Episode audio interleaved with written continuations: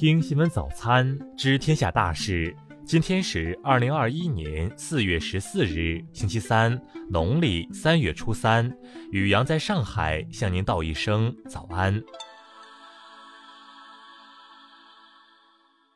先来关注头条新闻，台军举称要给大陆军机画红线，专家这样说。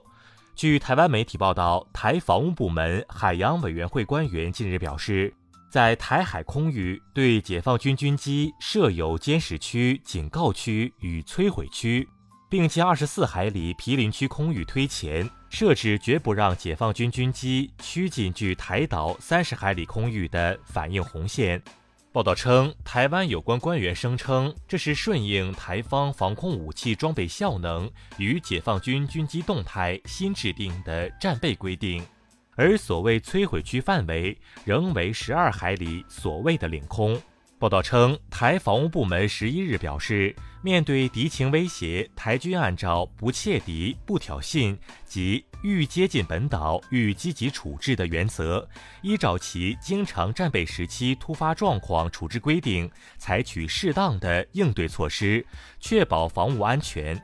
报道还表示，台国防部副部长张哲平日前在立法院答询时表示，空军依战备规定，一开始会广播驱离，再以空中警戒机进行区域警戒，最后以导弹追踪监视，确保解放军军机不会进入台岛30海里内。对此，有大陆军事专家表示，台军设定的所谓30海里红线没有任何依据，所谓30海里红线不会对解放军构成任何约束，这个红线也就只能成为台军聊以自卫的摆设。根据美国媒体的报道，解放军军机和舰船对台湾施加高强度的军事压力，不断进入台湾海域和空域进行军事活动，有时候就在台湾划定的禁区附近，距离台湾海岸只有数公里。上述专家表示，如果这一报道属实，那说明台军所谓警告区、摧毁区已经形同虚设，台方现在强调30海里反应红线，恐怕只能成为笑柄。再来关注国内新闻，国务院日前印发关于进一步深化预算管理制度改革的意见，部署进一步深化预算管理制度改革的具体措施。国家市场监督管理总局等3部门昨日召开互联网平台企业行政指导会，明确提出，互联网平台企业要知敬畏、守规矩，限期全面整改问题，建立平台经济新秩序。国家发改委昨日表示，改革开放40多年来，外资企业积极参与中国改革开放进程，是中国经济发展的重要组成部分。中国将坚定不移扩大对外开放，建设高水平开放型经济新体制。农业农村部昨日指出，目前全国小麦条锈病发生面积1200万亩，要求各地抓住关键时期，落实防控措施，坚决遏制小麦条锈病大面积流行危害。民政部、中国残联日前发布通知称，自本月22日起，申请人申请残疾人2项补贴，可以向全国范围内任何街道办事处或乡镇人民政府设立的残疾人2项补贴受理窗口提出，不受户籍地限制。教育部、中央军委国防动员部日前联合发文明确，高中阶段学生军事训练教学包括基本军事知识和基本军事技能2部分，总计不得少于7天，共56课时。昨日，国家林草局专家验收组通过现场实地考察、听取汇报、调查咨询等方式，对珠三角9市森林城市建设进行考核后，一致认为珠三角国家森林城市群通过国家级考核验收。香港特区行政长官林郑月娥昨日介绍，香港选举委员会界别分组选举将于9月19日举行，香港第7届立法会选举将于12月19日举行，香港第6届行政长官选举将于明年3月27日举行。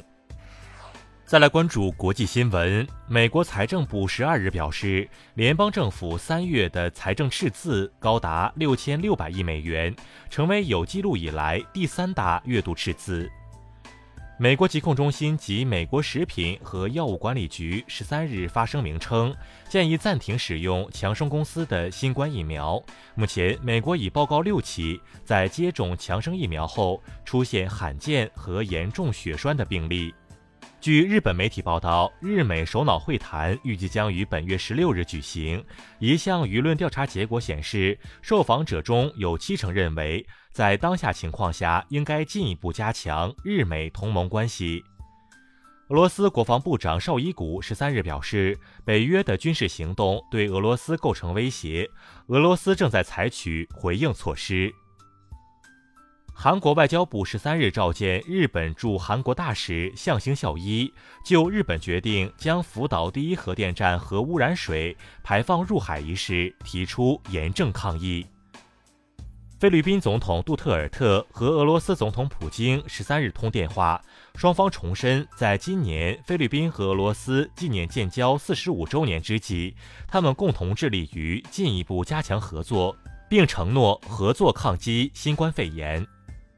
埃及甲法院13日批准了苏伊士运河管理局提交的正式扣留长次号货轮的申请，该决定将于当天送交长次号货轮船长。联合国教科文组织13日发布《新冠疫情期间全球 10.4 万家博物馆现状的报告》，报告以2021年3月开展的在线调查所得数据为基础，结果证实全球博物馆在疫情爆发一年之后依然十分脆弱。再来关注社会民生新闻。云南瑞丽官方消息，因辖区一酒店未如实上报核酸检测结果呈阳性人员以及其他住店人员信息，给疫情防控工作带来巨大隐患，决定对该酒店责令停业整顿3个月。贵州金沙县东风煤矿事故搜救昨日下午结束，事故造成8人死亡，1人受伤，伤员救治、善后处置及事故调查等工作有序开展。近日，一男子在朋友圈发布了3张男童疑似闻大人脚的照片，引发关注。目前，瑞金市教科体局已责成红黄蓝城东幼儿园解聘当事人刘某，公安机关依法对刘某处以行政拘留7日的处罚。昨日，四川达州城区出现刺激性气味，部分市民出现咳嗽、嗓子痒等现象。经市区2级有关部门联合排查，系某单位进行催泪弹投掷训练所致。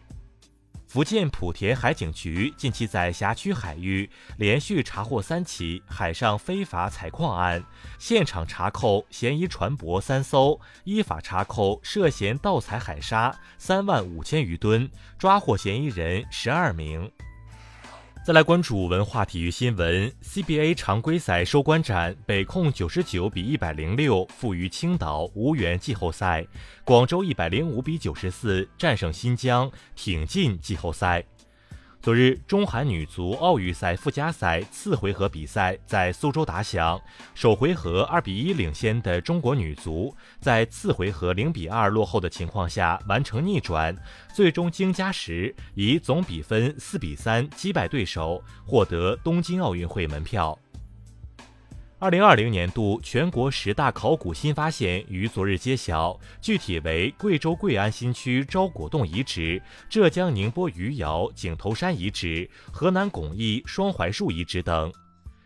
日前，广州增城金兰寺遗址出土30具古人类遗骸，多数墓葬骨骸保存比较完整，对复原研究先秦时期珠江口地区人种形态及人群迁徙互动意义重大。以上就是今天新闻早餐的全部内容。如果您觉得节目不错，请点击再看按钮。咱们明天不见不散。